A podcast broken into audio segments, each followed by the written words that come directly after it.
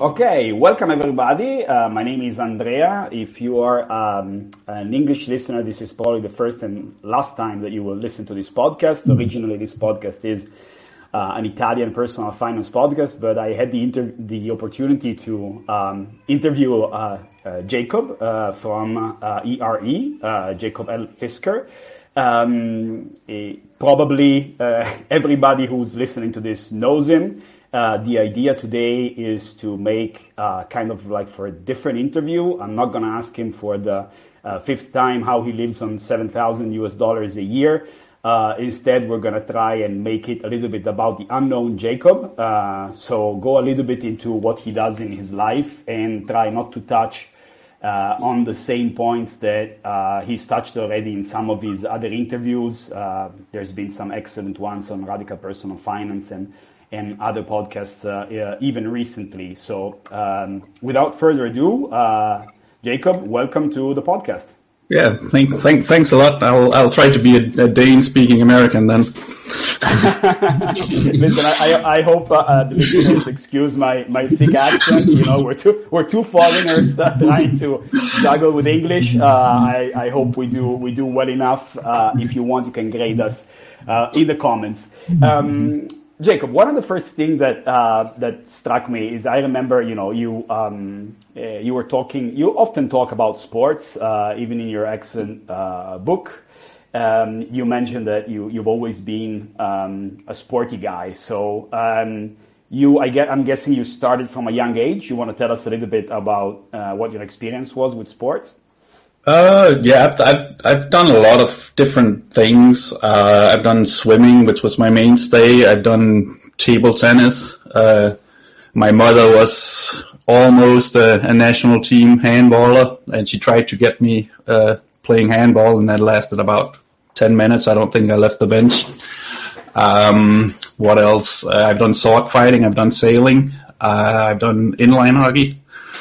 So, so a little bit of everything. I've also had a few periods in my life where I've been completely inactive, but I don't. I, I find that I don't feel too well after a couple of years of that. So, yeah. Okay. Yeah, sword fighting sounds very uh, Renaissance man, actually.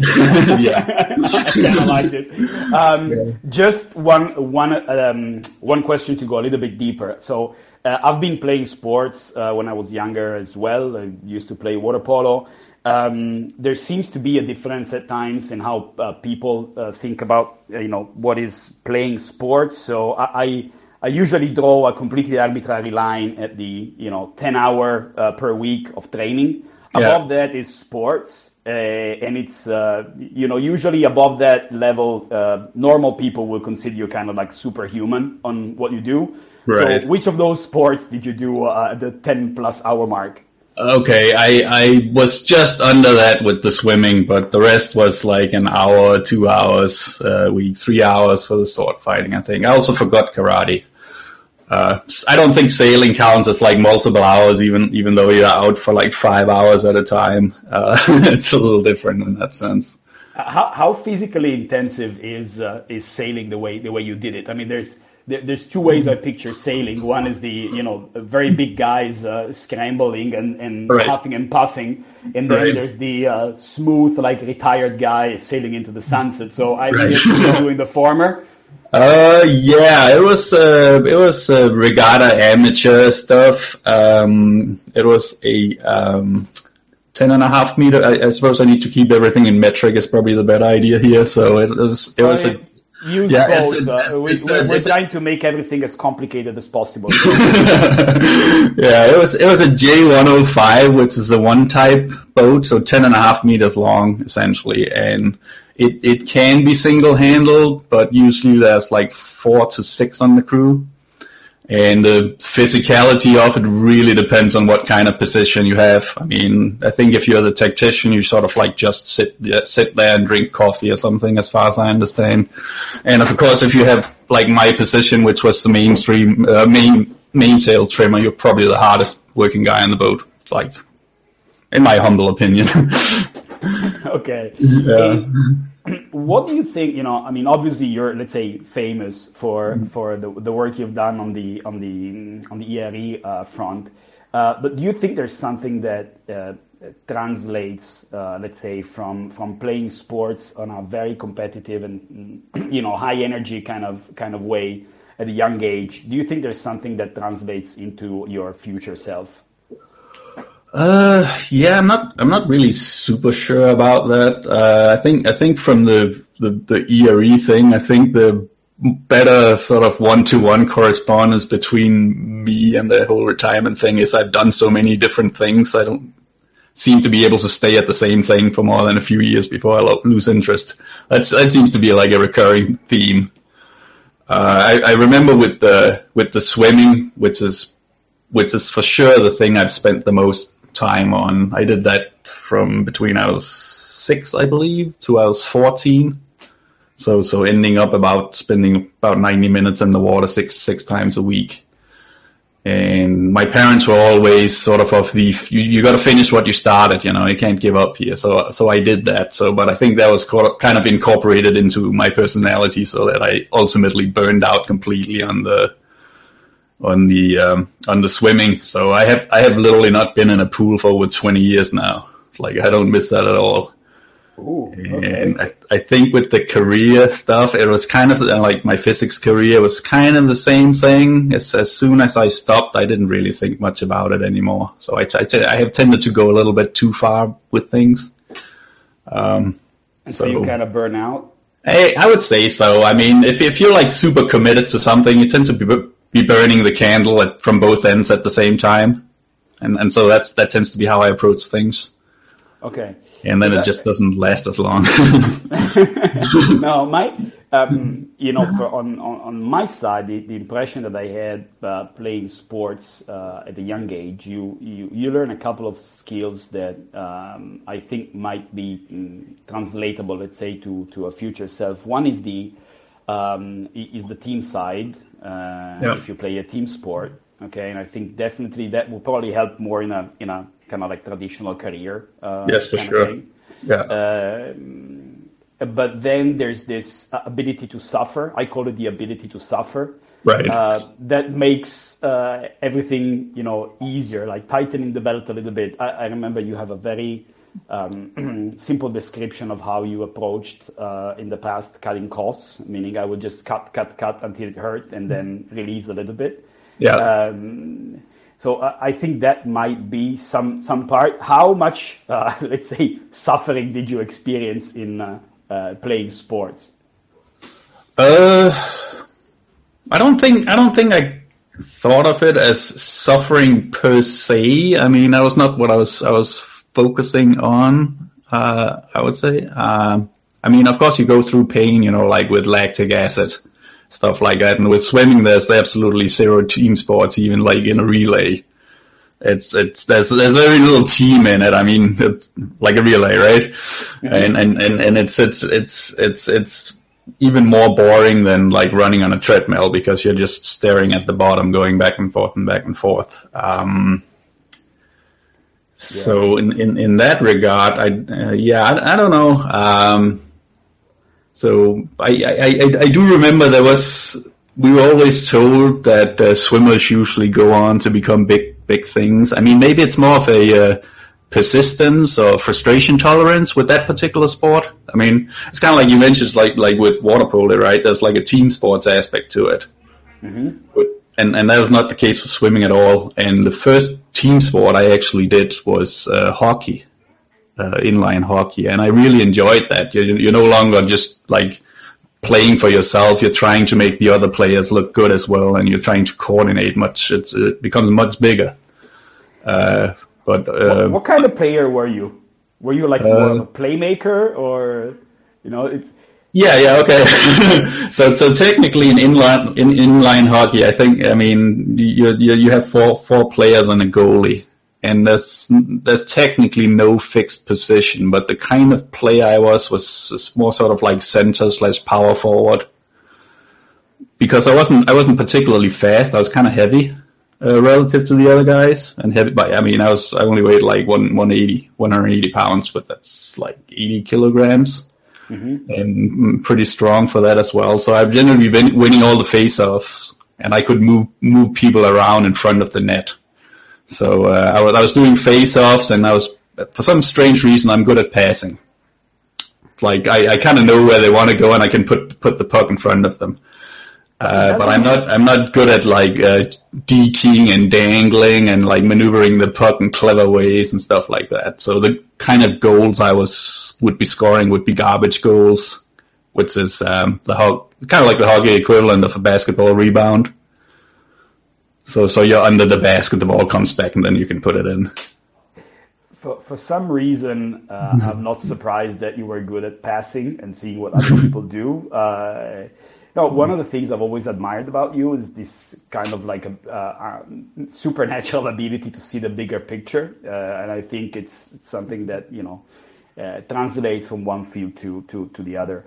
Um, are you doing something now in terms of sports, or are you just keeping active on your own? Uh, you know, you have more free time compared to the average Joe. Uh, yeah. So what, what, what are you doing in this regard?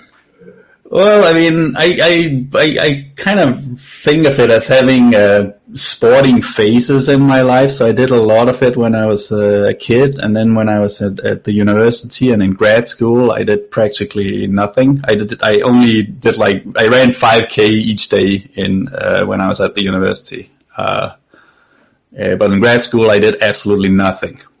And then when I got to the US and started my first postdoc, I tried to run five K again, and I had like the worst case of tendonitis I've ever. I mean, I couldn't walk for a week, and uh, that that kind of made made me realize it's like you either gotta you gotta use it or you gotta lose it, especially as you're you're getting older and older, right?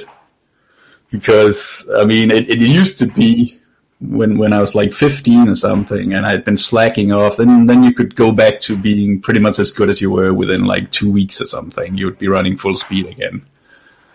But yeah, but now we're talking like months. I mean, so so yeah, um, yeah. What I'm what I'm doing is essentially I'm working out in front of the TV since we moved to Chicago. what does it mean? How do you work out in front of the TV? Yeah, so I'm I'm doing uh, aerobics of the more hardcore variety.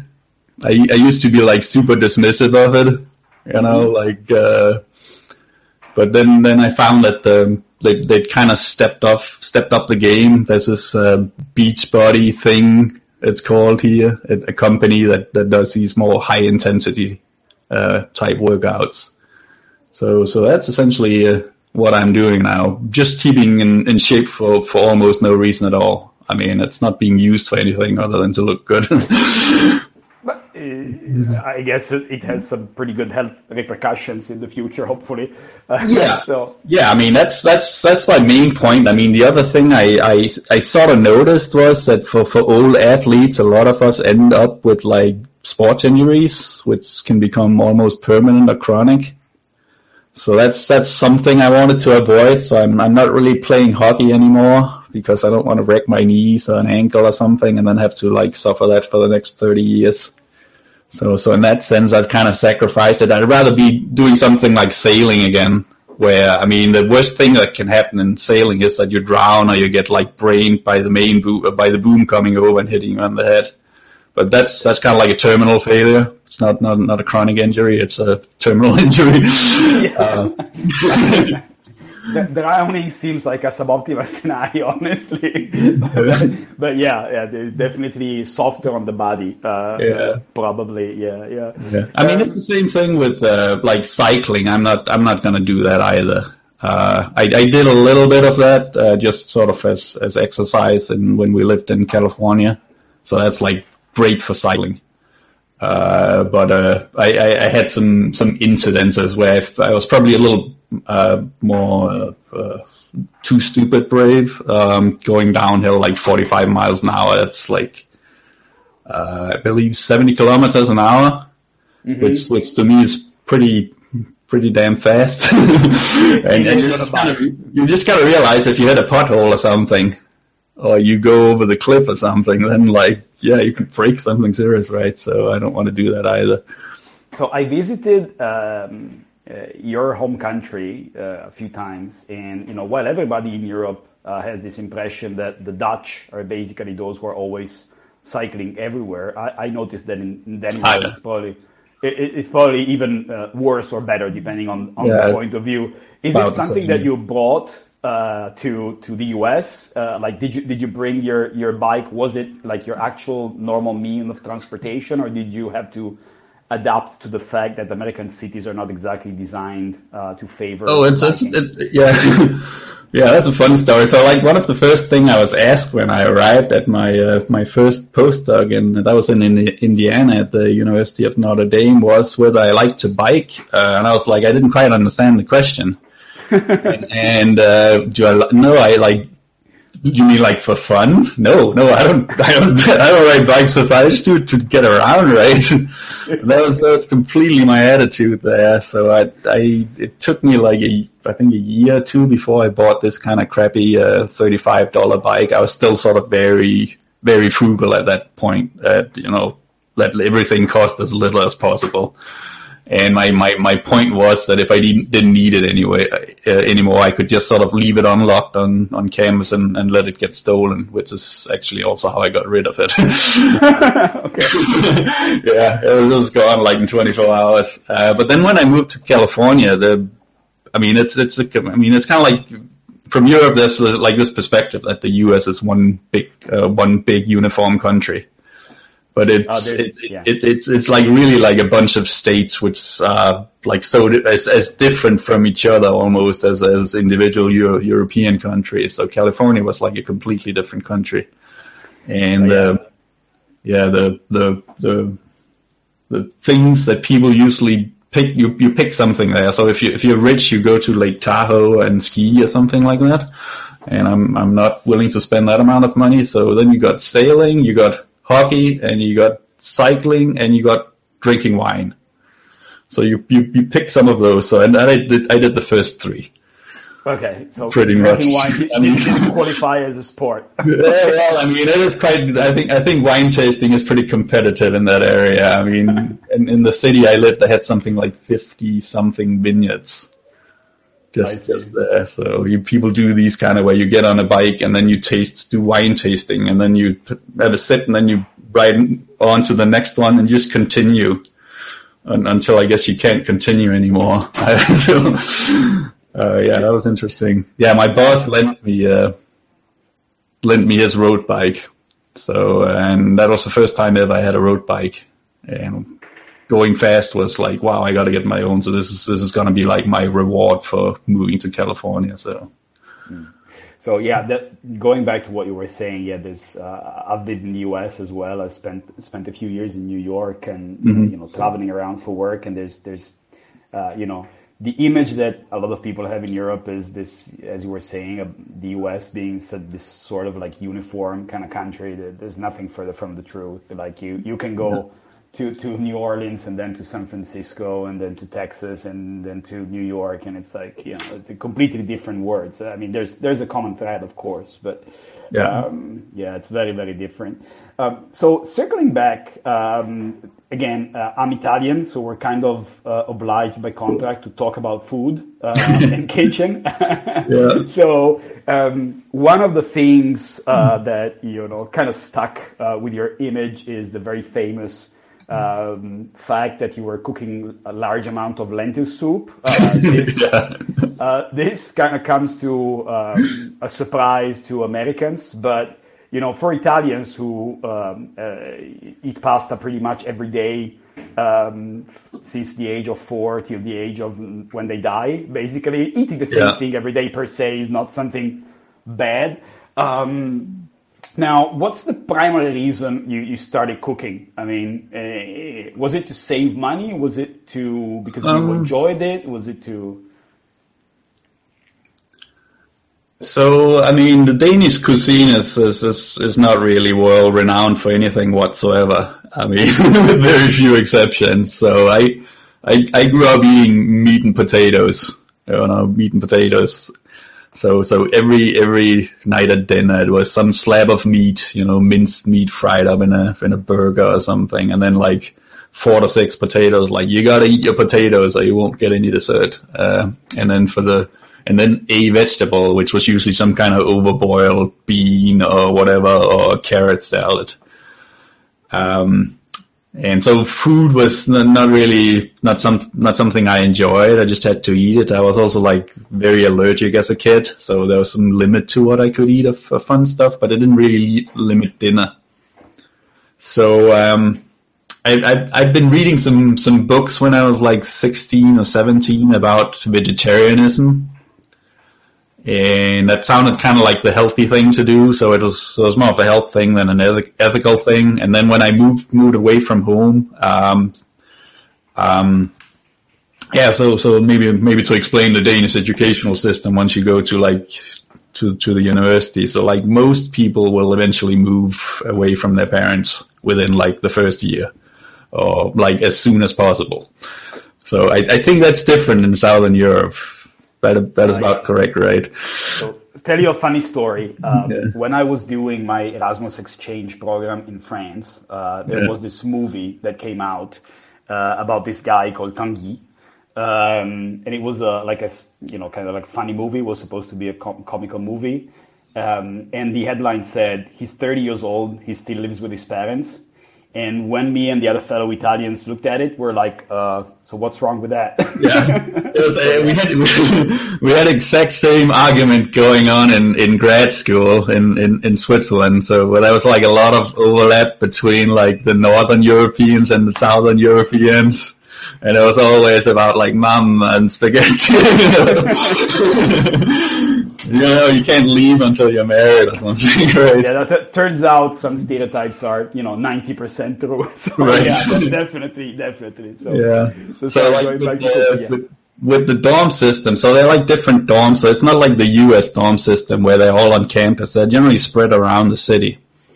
And they're like different times, uh, types. You can get like a studio apartment if you want to spend every everything you make on rent, or you can get what I had, which was like about four rooms to a shared kitchen, or you can do sort of the, the, the, the 10 or 15 rooms to a shared kitchen. But I had like the former, for sort of like the f- shared, shared with four other people. Mm-hmm. And that essentially means that you, you, you we, I, I, I had to learn how to cook for myself. And what we had, we did have in like, I think it was between grade, grades five and seven or thereabouts. There was like home economics or cooking classes in school. So at least I knew how to to follow a recipe. Uh, but I, I mean, as, as I mentioned, I had sort of like dabbled with the idea of becoming vegetarian, and I do remember being somewhat of a tightwad at the time. So now suddenly I was paying for food with my own money, mm. and it was kind of clear that milk and meat and those kind of things were both something I had to like ride out on my bike and get much more often because they wouldn't last as long and they were more expensive. So pretty much every day throughout my undergraduate, I spent like maybe 45 minutes, half an hour to an hour, but typically 45 minutes cooking and talking to some of the other people in, in our quadrant there. Uh, while while learning how to combine different recipes. In the beginning, I was I was I had you know huge books of, of, of, of recipes I was I was reading through, but then I started figuring out sort of how how cooking worked, and then it became more freehand. And so, so, so, so to this day, I can I can probably walk into to to most kitchens. If they're vegetables, I can make something that's probably not not bad, pretty good out of vegetables. But I had no idea how to cook meat other than hot dogs, which is a kind of vegetables, as we all know. no, it, yeah, it's it's funny how it uh, again the parallels that I see, and again Italians bring everything back to food, so it's kind of normal that they do this. But yeah. you know, once you get skilled, you know, I, I like your um, you have the C C C C C, and then I I right. count of the number of C's, and cooking is really 100% like that. You know, yeah. where, where at a certain point you kind of like you're able, you open the fridge uh, you connect uh, ingredients together and you just make stuff up on the fly. Exactly. Uh, is it still the? I mean, what's the re? Uh, is it changed uh, today? Do you cook with a different uh, attitude? do you plan your meals, or no, is it no. still no? No, it's. I mean, I'm married now, and my wife has sort of like a different uh, strategy for it. Uh, but I've I've not gone back to this. Like, let's let's look at a at a recipe and then uh, you know, uh, figure out the missing ingredients and make a plan and buy this stuff, and then we cook this for for like the next week. Uh, I've never gotten into that. Uh, I know many people start like that.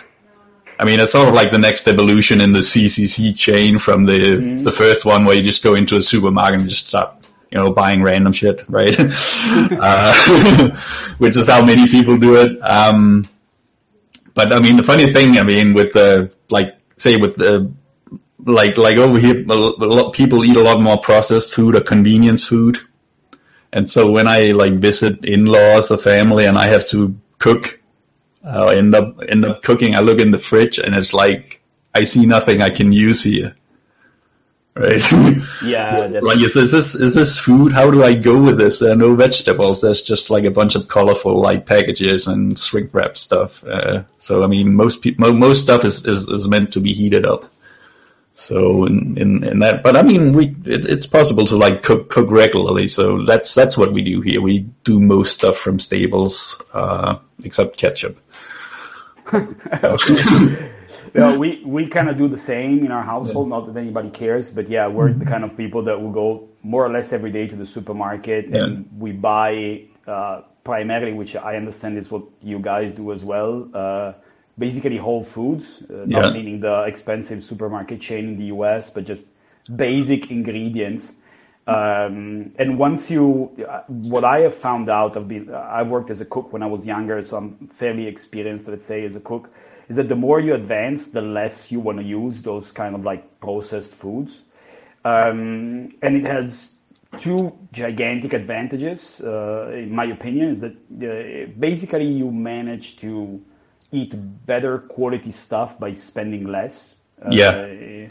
Because when you go into a supermarket, you know, it's uh, what's your strategy for buying when you go in a supermarket? You kind of touched on this in different interviews, but you know, like walk me through the one, two, three steps of Jacob with his backpack going in the supermarket and figuring out what he's going to eat the same day.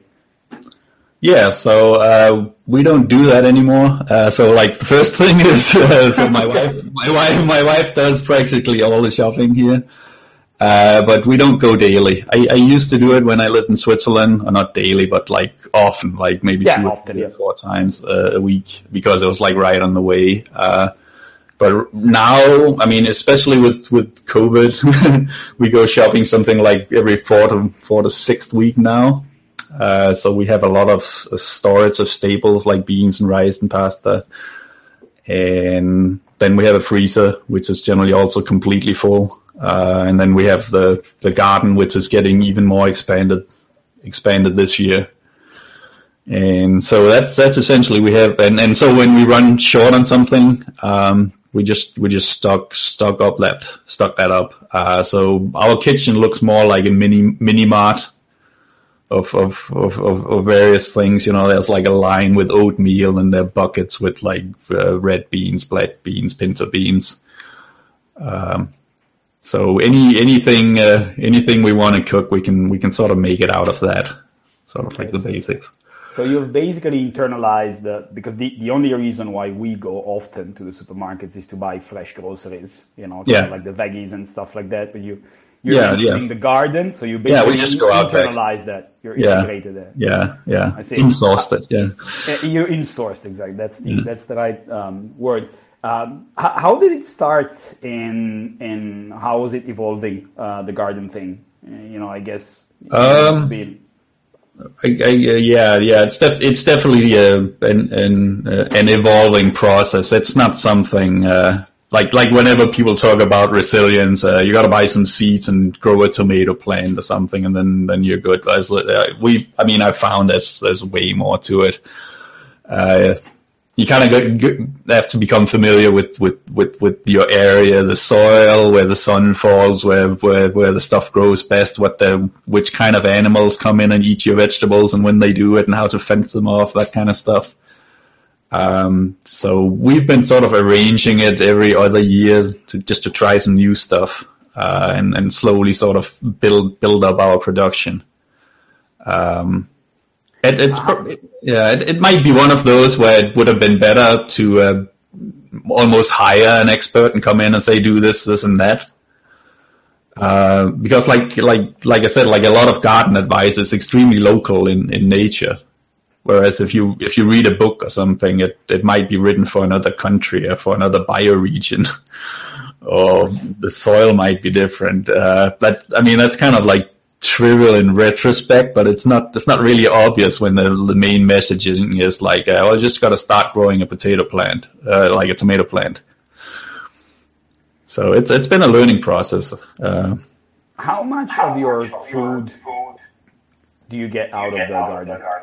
Uh, like last year, I for the first year I counted and weighed everything, and with we only have a loss rate of something like one or two percent tops, and we got 338 pounds wow. over the year. Uh, but calorie wise, I, I forget what it was. I think I calculated it's, it'll feed like one person for a month, right? Because vegetables are not really calorie dense. So, so the idea of being self-sufficient uh, is like it's, crazy. I mean, the level is so high if you want to, if you actually want to go there. So uh, we we just kind of see it as as um, an aid or like as uh, like an addition to to the general meal, uh, the, the general eating. I mean, it's it's super convenient just to be able to go out back and then harvest. Yeah, I need some tomatoes. Okay, they're over there, and I need some cilantro. It's there, and then some lettuce from over there, right? And, and it takes like five minutes.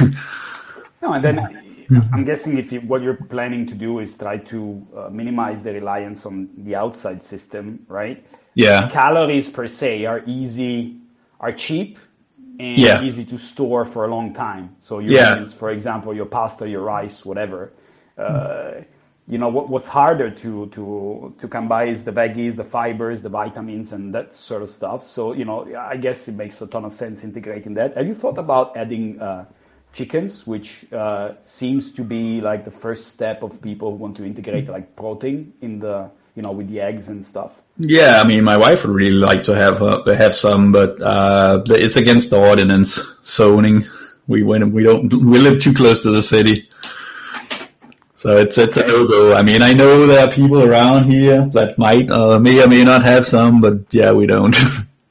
so w- when I lived in New York, we Yeah. had a couple of friends who was raising chickens on their Yeah. So Yeah, I guess exactly. yeah, yeah, yeah. No, it's, it's it's it's funny. It's actually it's actually legal in Chicago, but it's not legal in the suburbs. crazy. Okay. Yeah, it's it's weird. I mean. yeah.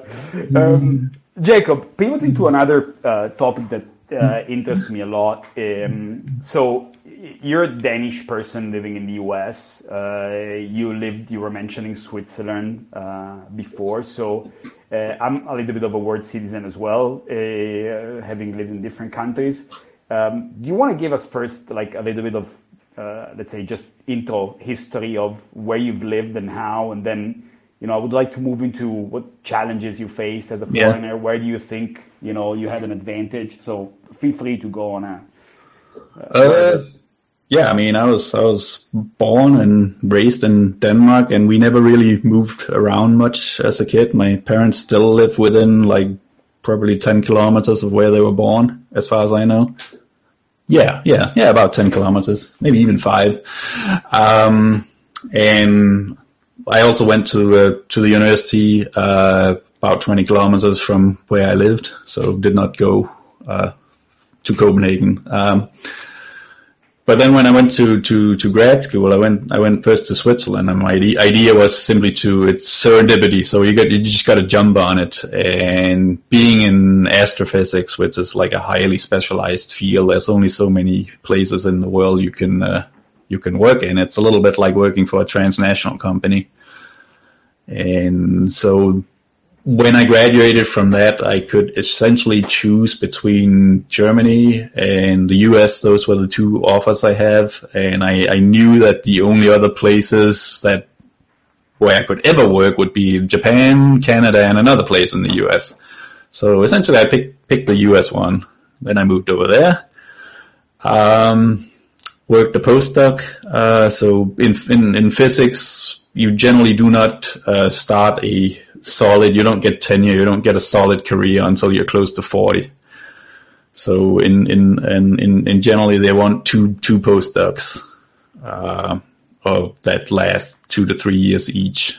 And you're supposed to be very flexible and move around from country to country under the sort of like the way they sort of excuse it is that that you're learning, but I think they're really looking for for cheap labor and sort of like uh, for people who build connections all around the world.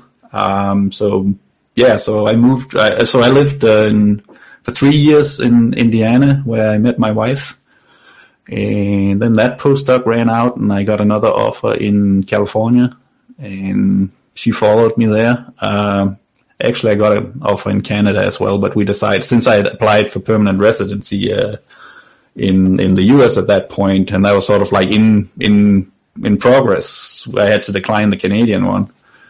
Um, so we ended up in, in California and after a few years of that, I got, I got tired of physics. So, and kind of stayed that for a while, uh, until I got another offer in Chicago to come and work in finance. So we moved over here and we've sort of been staying here, uh, ever since. what made you pick the, um, the US between the different options? So between, yeah, I mean, it was just, it was just a question of the group essentially. Like where where did I see the bigger career prospects? Uh, it was not it was not really a country specific uh, choice. I mean, I, I, I knew that the German uh, group, were just uh, the guy running that was about to retire, so uh, I I picked the US one. Okay. Yeah. Uh, what kind of challenges did you did you face uh, like it's it, the U.S. is a pretty welcoming uh, country. You know, all in all, uh, it's very easy. Uh, what yeah. I found to to to settle in. But uh, did you have any particular challenge? You know, what what would you recommend to somebody moving to a different continent uh, from Denmark today? Yeah, I mean, for me, I think uh, the, the, the biggest challenge was was the, the, the Swiss one. I mean, mainly learning the language, especially as a, like a highly, highly introverted person, because I don't I don't I don't generally seek out people to talk with or hang out with a lot. I just I just work and, and think and read and write.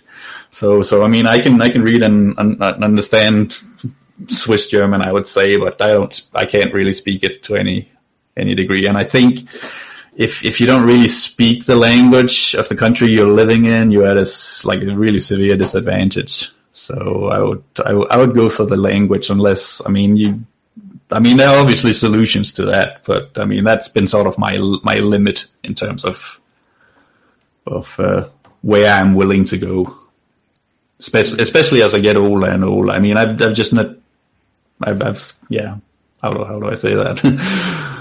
Uh, the idea of learning another language now in order to go live in, in a completely different country it was is not appealing to me. Uh, so, but other people enjoy it, right? So, I guess it, yeah, it's it's a declining interest. You know, when when you're younger, it's actually. It's also yeah, it's also like an, a declining ability, like yeah. just brain wise. Uh, I, I like being fluent in the language. I mean, uh, I think especially maybe as, as a Dane, having having having uh, an obvious or less obvious accent uh, is something that bothers me tremendously for some strange reason.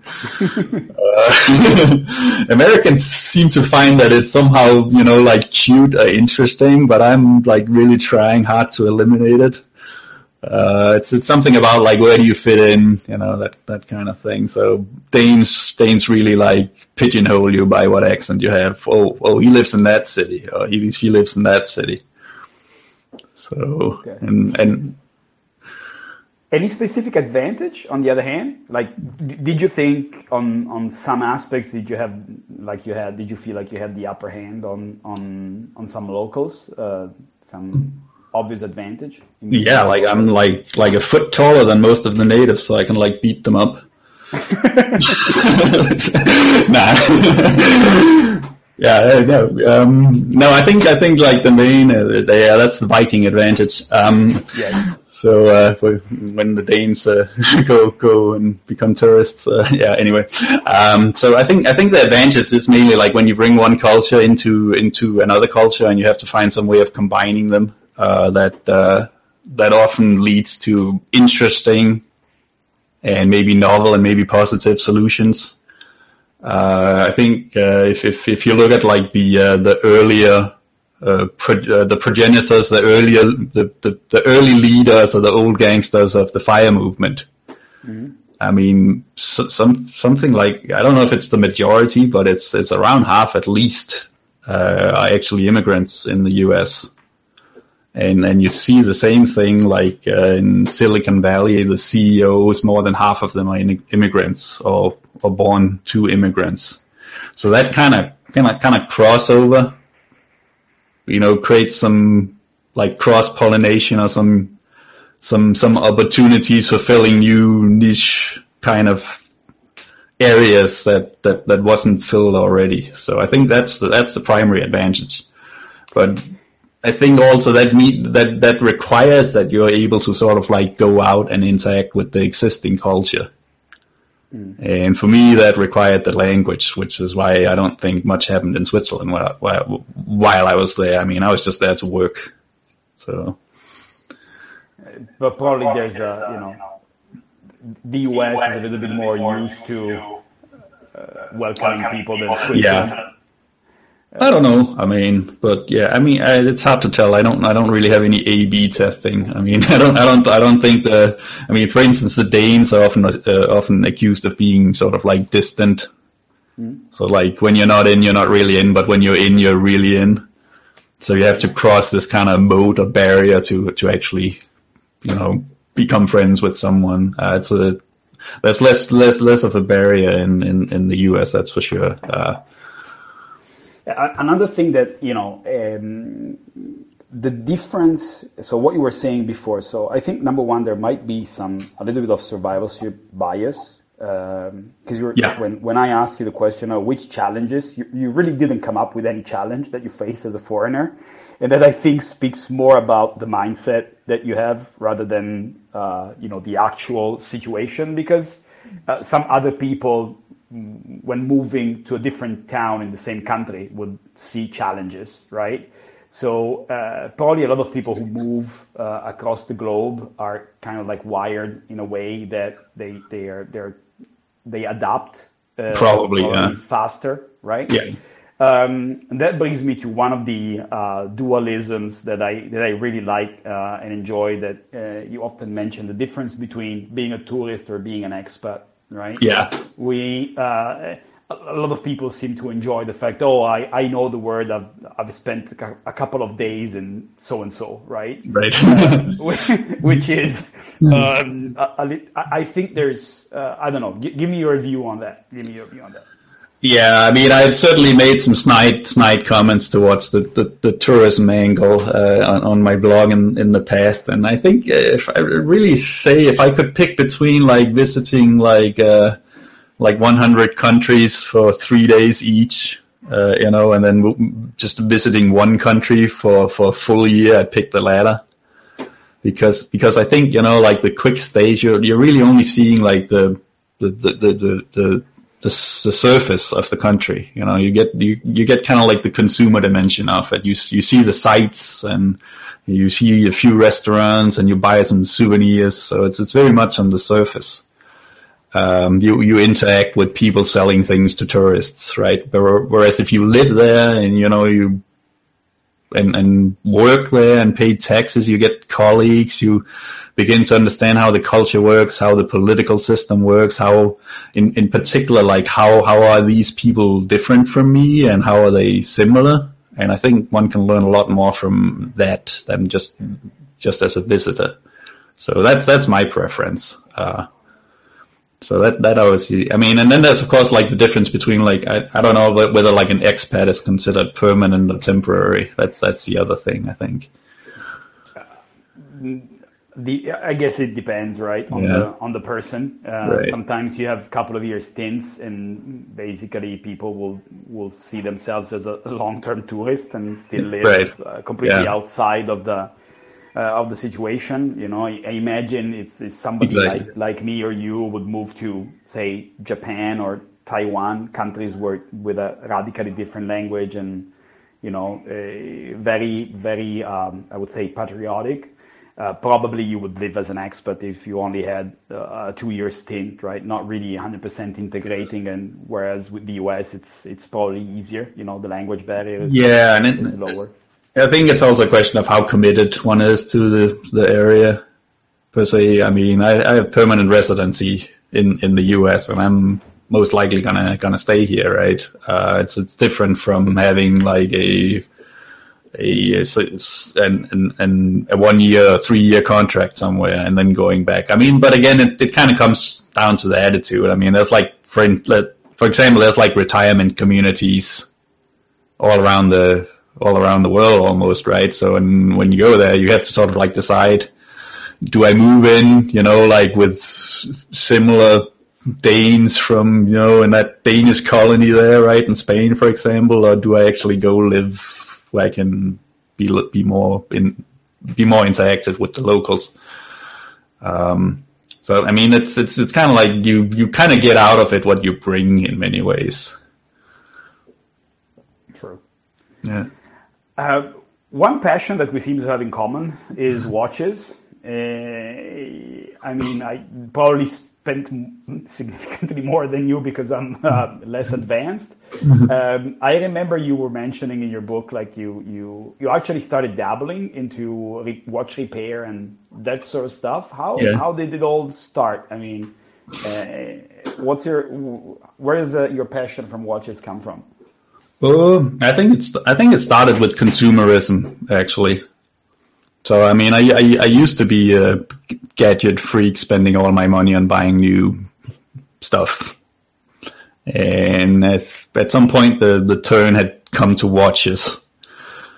And so I started researching about, as, as I usually did, about fancy watches and Rolex and Omega and so on and so forth. But having no money as a student, I just bought some cheap rip-off from, I think, Q and Q or something. I still have it actually. So yeah, my watch collection is worth way less than yours, I think. uh, but I, I, still have an embarrassingly large amount, large number of them.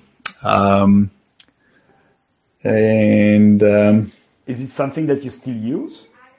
Or... Yeah, I'm still uh, yeah, for, yeah. I'm, I'm, it's sort of like it's like putting on your pants or something. I put on a watch in the morning, even though I mean there's clocks everywhere. Uh, yeah, I don't know. I don't. I don't think I've been without a watch for much in much in my life. And do you repair them yourself, or or is um, it something that you resorted to outsourcing in the end? Uh, it's it's probably rather that uh, that, that they break and they're so cheap that I don't want to bother repairing them, so they're just sitting there.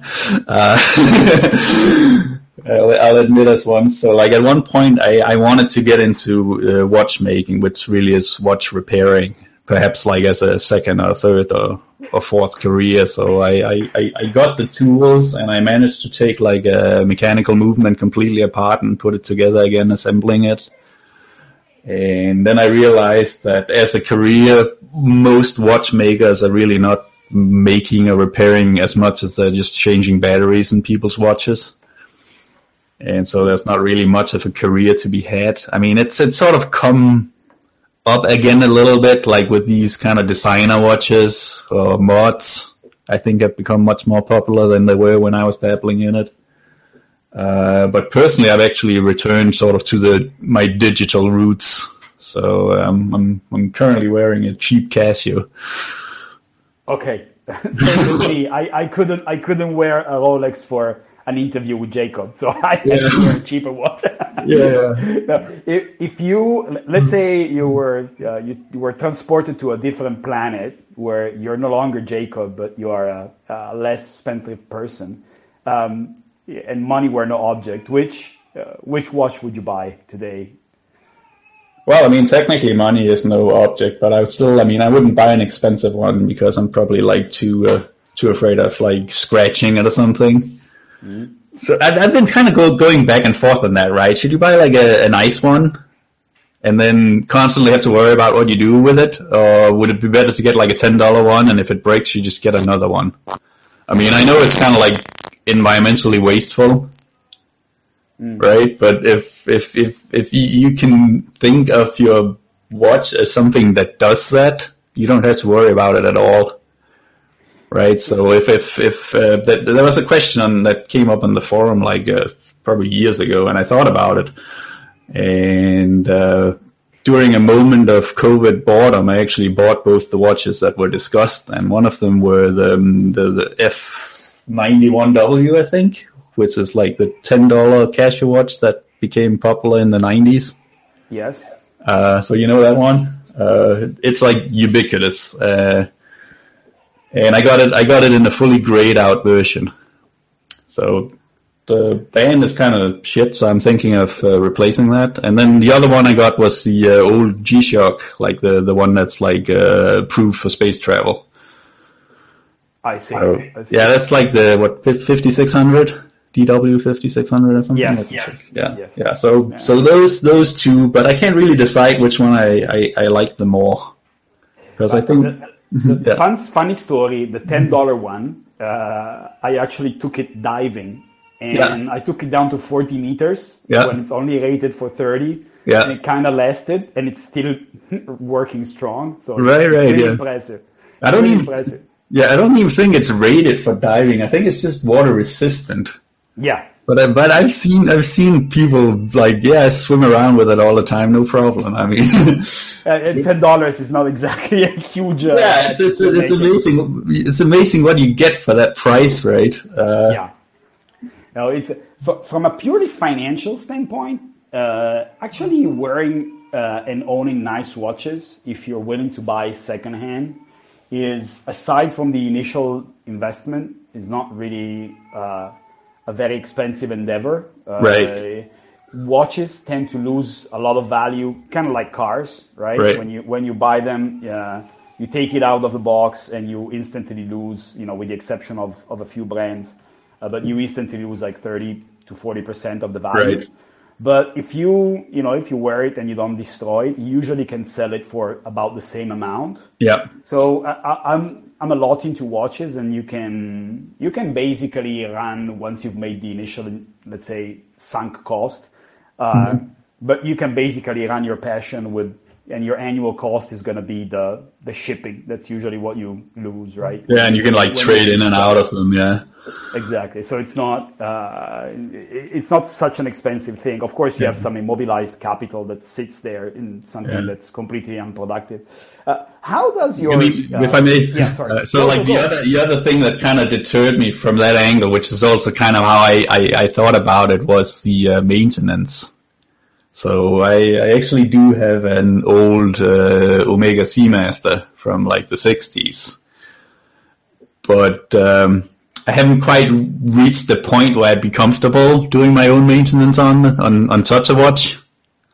And so if you take it in, you're paying something like two hundred dollars to to get it like cleaned up and looped again and so on. So right now with my my uh, various cheap ones, it's it's still like you have you have six watches just sitting there and replacing batteries on them constantly.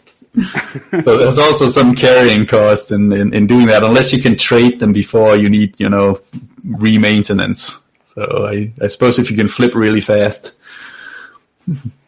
I don't know if that's, yeah. Yeah, but let's say it can be cheaper than people can think. You know. Yeah, yeah, yeah, yeah, right, yeah. How does you you know pivoting from watches to time? Um, how does your say being not needing to work uh, and kind of like blurring the distinction between work and play, which is I understand the situation where you're at. Uh, has it changed your perception of time in some sort of way? Oh no, I think no, I think uh, it's because my wife still works. So so mainly I differentiate between like weekend and weekday, but not particularly which weekday it is. But I can definitely tell whether it's weekday or weekend, and I can also approximately tell which time of the day it is. So that's that's about it. Um, Since you're wearing a watch. yeah, yeah, that too. Yeah. Yeah, but it's not like it's not. Like, I mean, I've seen these kind of um, joke watches where where there's like um, it, it spins the other way around. It doesn't show what hour it is or something. But I don't think it's quite at that point. I mean, I also like to watch what the market does over a day. So I definitely know when the stock market opens and when it closes again, that kind of stuff. How much time are you spending uh, looking at your investments? Uh, way too much. Um, a, lot of unnecessary time. Let's put it that way. Uh, it's not really necessary, but it, I kind of enjoy it uh, for the same reason that other people might looking at enjoy looking at the news. I just sort of understand the news through what the market does, rather than maybe the other way around. I think I think that's all often misunderstood. Like uh, now, Jacob spends you know like hundreds of hours, you know, like annually just to manage his investments, you know. So and therefore I should go to index funds. Uh, therefore I cannot retire. Uh, but it's it's really mostly because I I find it interesting. I think. Say compared to, uh, I know you don't like to talk too much about this kind of stuff, so you know just feel free to wave the question off, but. Um, compared to a, a basic index, okay, uh, how's your tilt today? How how much does do your investments differ uh, from from a, from an index?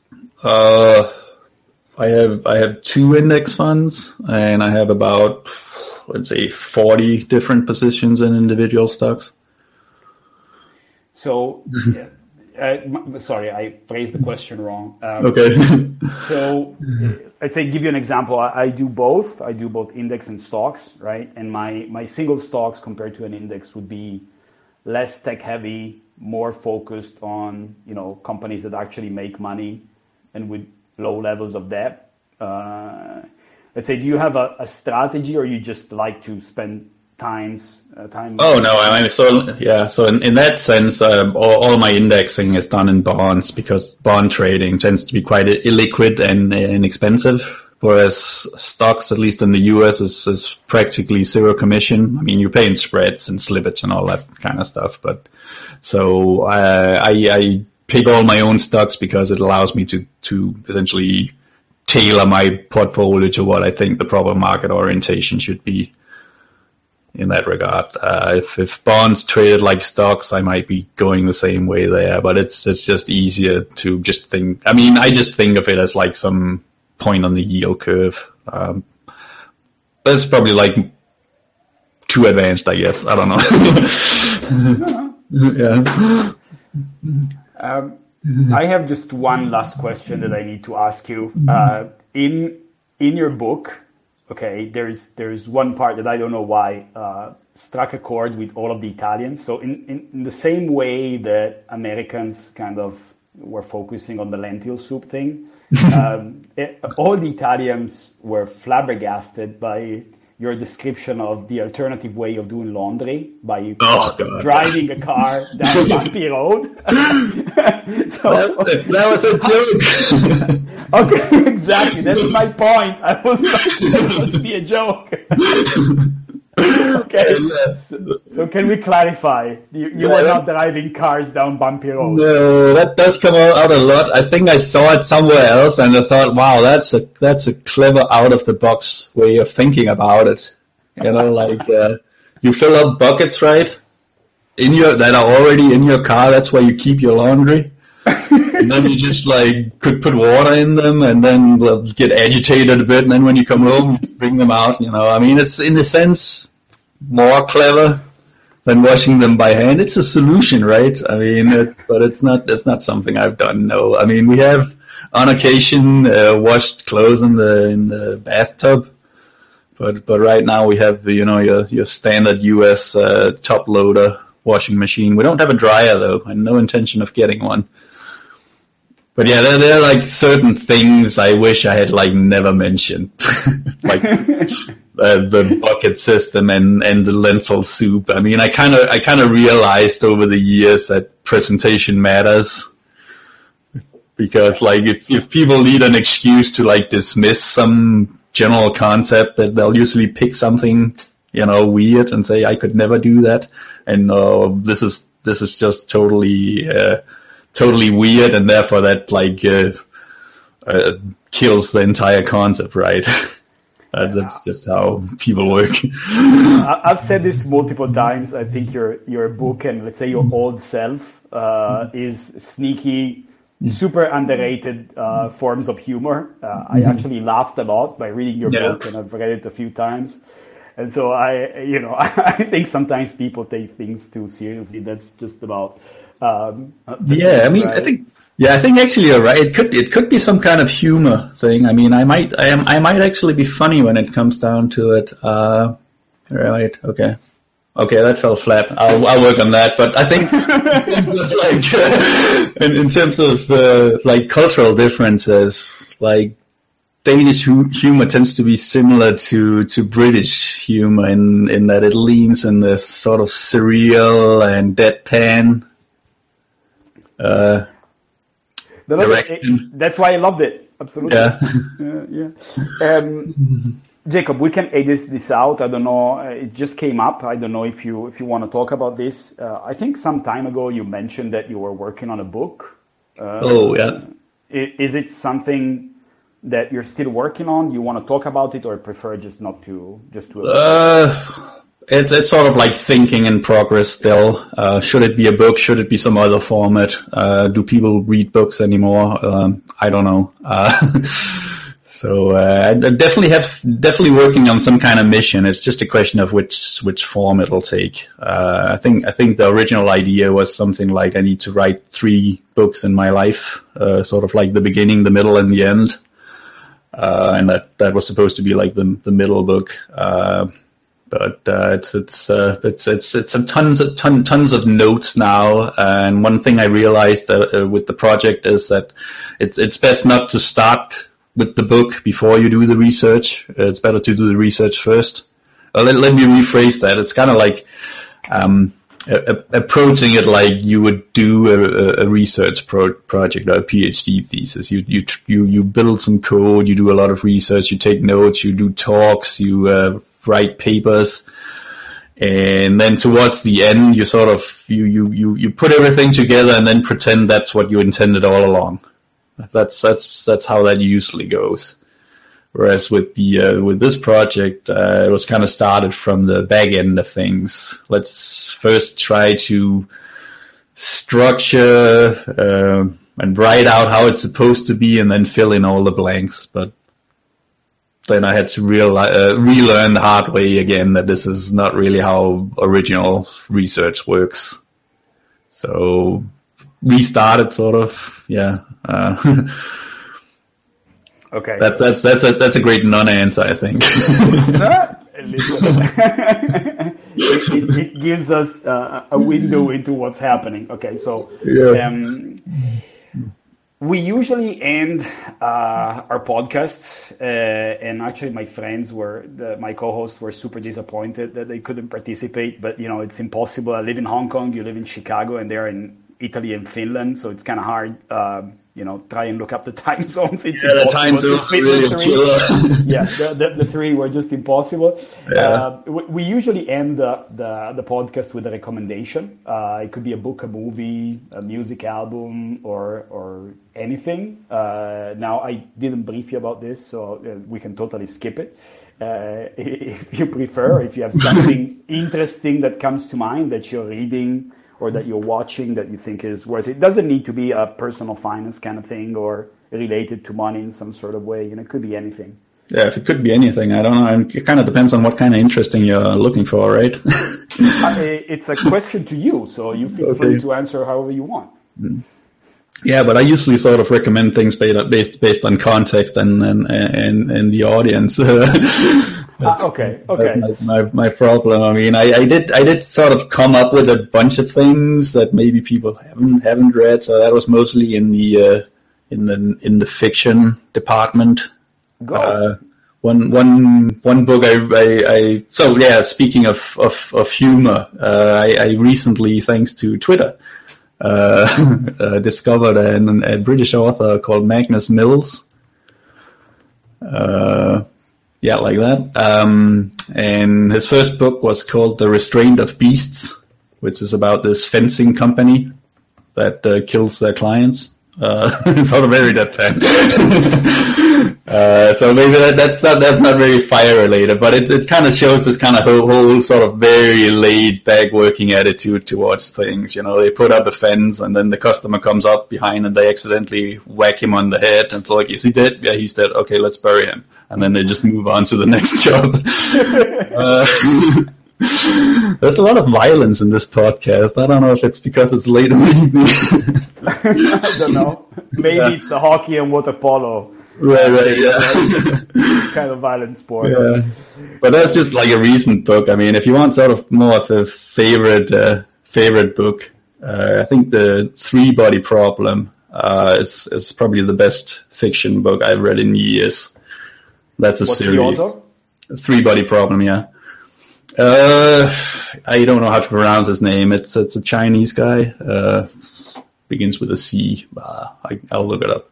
I'll figure it out. Yeah. Yeah. What does he talk about? Um, basically about aliens, space aliens. Um, so I think one of the bigger things that came out, the bigger ideas in it, it, it, it describes basically the time from now to the end of the universe, like literally the heat death, a collapse of the universe. Um, and it's one of those giant epic things. But the, the great idea, as, as far as I'm concerned, was called like the dark forest theory of the universe. Uh, it's kind of meant to solve the, the Fermi paradox. I don't know if that's like well familiar with it for everybody. It's like the idea of like, if, Go. if, if the, um, if the universe is supposedly teeming with life as per the Drake equation, you know, you can calculate like how many stars are there, how many how many stars has a viable planet, uh, what's the likelihood of of life uh, originating on that planet, what's the likelihood of them developing a technological civilization and transmitting and contacting others. And so if you calculate all these uh, probabilities, uh, the probability of there being something there's someone who would have contacted us is generally more than one, so why haven't they? And the dark forest theory was that, well, the, since the universe is essentially finite, uh, the resources are limited. So uh, maybe we should not announce our presence. Maybe we're sort of, maybe we're more like rabbits in a in a universe of of like wolves, and so we should be like, keeping like quiet. We should not be transcending sending radio and TV signals everywhere announcing our presence to the world. Does that make sense? Interesting, yes. Yeah, so that's that's essentially the driving idea of the whole thing that there's another civilization like 10 light years away or whatever, and they actually detect the signal.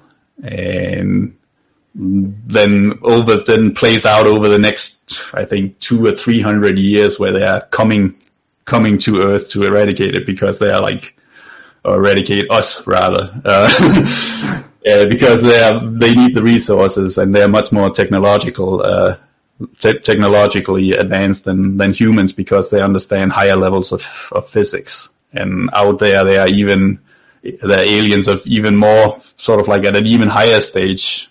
Uh, it's it's like it's like you know it's like gunpowder meets the natives, but on an entirely different level. Uh, so yeah, I mean, and goes on for thousands of pages. and it's probably pretty impossible to turn into a movie, but uh, it was it was it was pretty big a couple of years ago. So yeah. Anyway, how many books do you read a year? Uh, it varies, but but I'd say probably about fifty ish.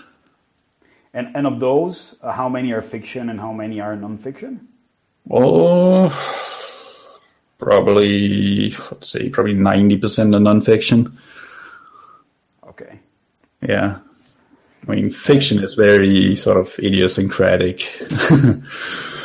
I have, I have, I have like fiction phases, but mostly it's, it's non-fiction. I try to steer towards the textbook thing, uh, as much as possible because I find that a lot of the non-fiction is, is, is more of the, uh, some journalist has like one idea and then they travel around and talk to various experts and at the end you have some kind of very imperfect uh, view of, of the of the field as opposed to if you just picked up a textbook and learned about it uh, in that way. So you're still you're still in the in the learning phase everywhere. That's kind of like the, the yeah. I think I think it, Yeah, I think at this point in my life, I must be sort of closing in on like 3,000 books or something. I don't know, uh, read. Uh, I've, I've sort of been going around puzzling with the idea of reading the Encyclopedia Britannica. It's probably better if I announce that after I had actually read it, if I ever do it. But uh, it turns out it's actually a thing. It's like Really? people, people have done this and they kind of do it for, for fun or for achievement. Uh, It's like the gamification of the. yeah, it's a sort of like the marathon of reading, I guess. so if you can say you run a marathon, you can say, well, I read that. Uh, it's, it's something like 80, uh, is it 40 million words or something? It's, it's, it's, it's up there. It's, it's, the, pro- the problem is that they don't, uh, they don't publish a paper version of it anymore. So I think the newest version is, is from 2005, and that sort of puts. I, I would really like to read it on paper because if I read it on read things online, I don't tend to remember as well. Whereas I, I can I can typically sort of my, my, my, my brain can sort of like figure out where in a given book I read something. You know, if it's on the left side of the page at the top, sort of like you know at page 200 ish something. But if it's on a screen, I have like it, it doesn't arrange itself as as well. But but reading an encyclopedia that is uh, al- already 16 years old sounds a little. I mean, it doesn't sound very intelligent. Uh, So I don't know. Uh, it's uh, it's fun what you mentioned. Uh, I have this exact same thing about paper uh, that you do. I, I tend to read like stuff that's not very deep uh, on you know a, a Kindle or something. Yeah. But what's what I consider good is usually I, I like to own it on paper. I'm, I'm st- I guess Yeah. it's our age, you know. We're, we're, Yeah, I don't know. I'm 40 and it's the same. Uh, Yeah. So I did something very financially responsible. Uh, I, I bought your book both in the Kindle version and then the paper version, which uh, which is something completely you know against the principle of the same book, but I kind of had to own it. So. yeah. Um, listen, Jacob, thank you so much for your time. Yeah. Um, do you have anything else that you want to add, or do you think we covered our topics? Uh, we can circle back and do this again. I think you're a fabulous interview. Yeah. Um, any Yeah. an- anything you want to add? Uh, no, I mean, yeah, I think I think we're good. I mean, it's, uh, whatever- okay. What I had, I mean, Very well. So uh, thanks a lot for being with us. Uh, it's been great. Uh, you know, uh, you uh, people can find you, uh, I guess, on the forum, which is the, the best way to to if people want to interact and see what you're what you're doing. Is there Definitely, anything yeah. else that you would suggest? Uh, You've yeah, been more active on Twitter, right? yeah, yeah, I'm getting, I'm I'm trying out Twitter again after after a ten year break.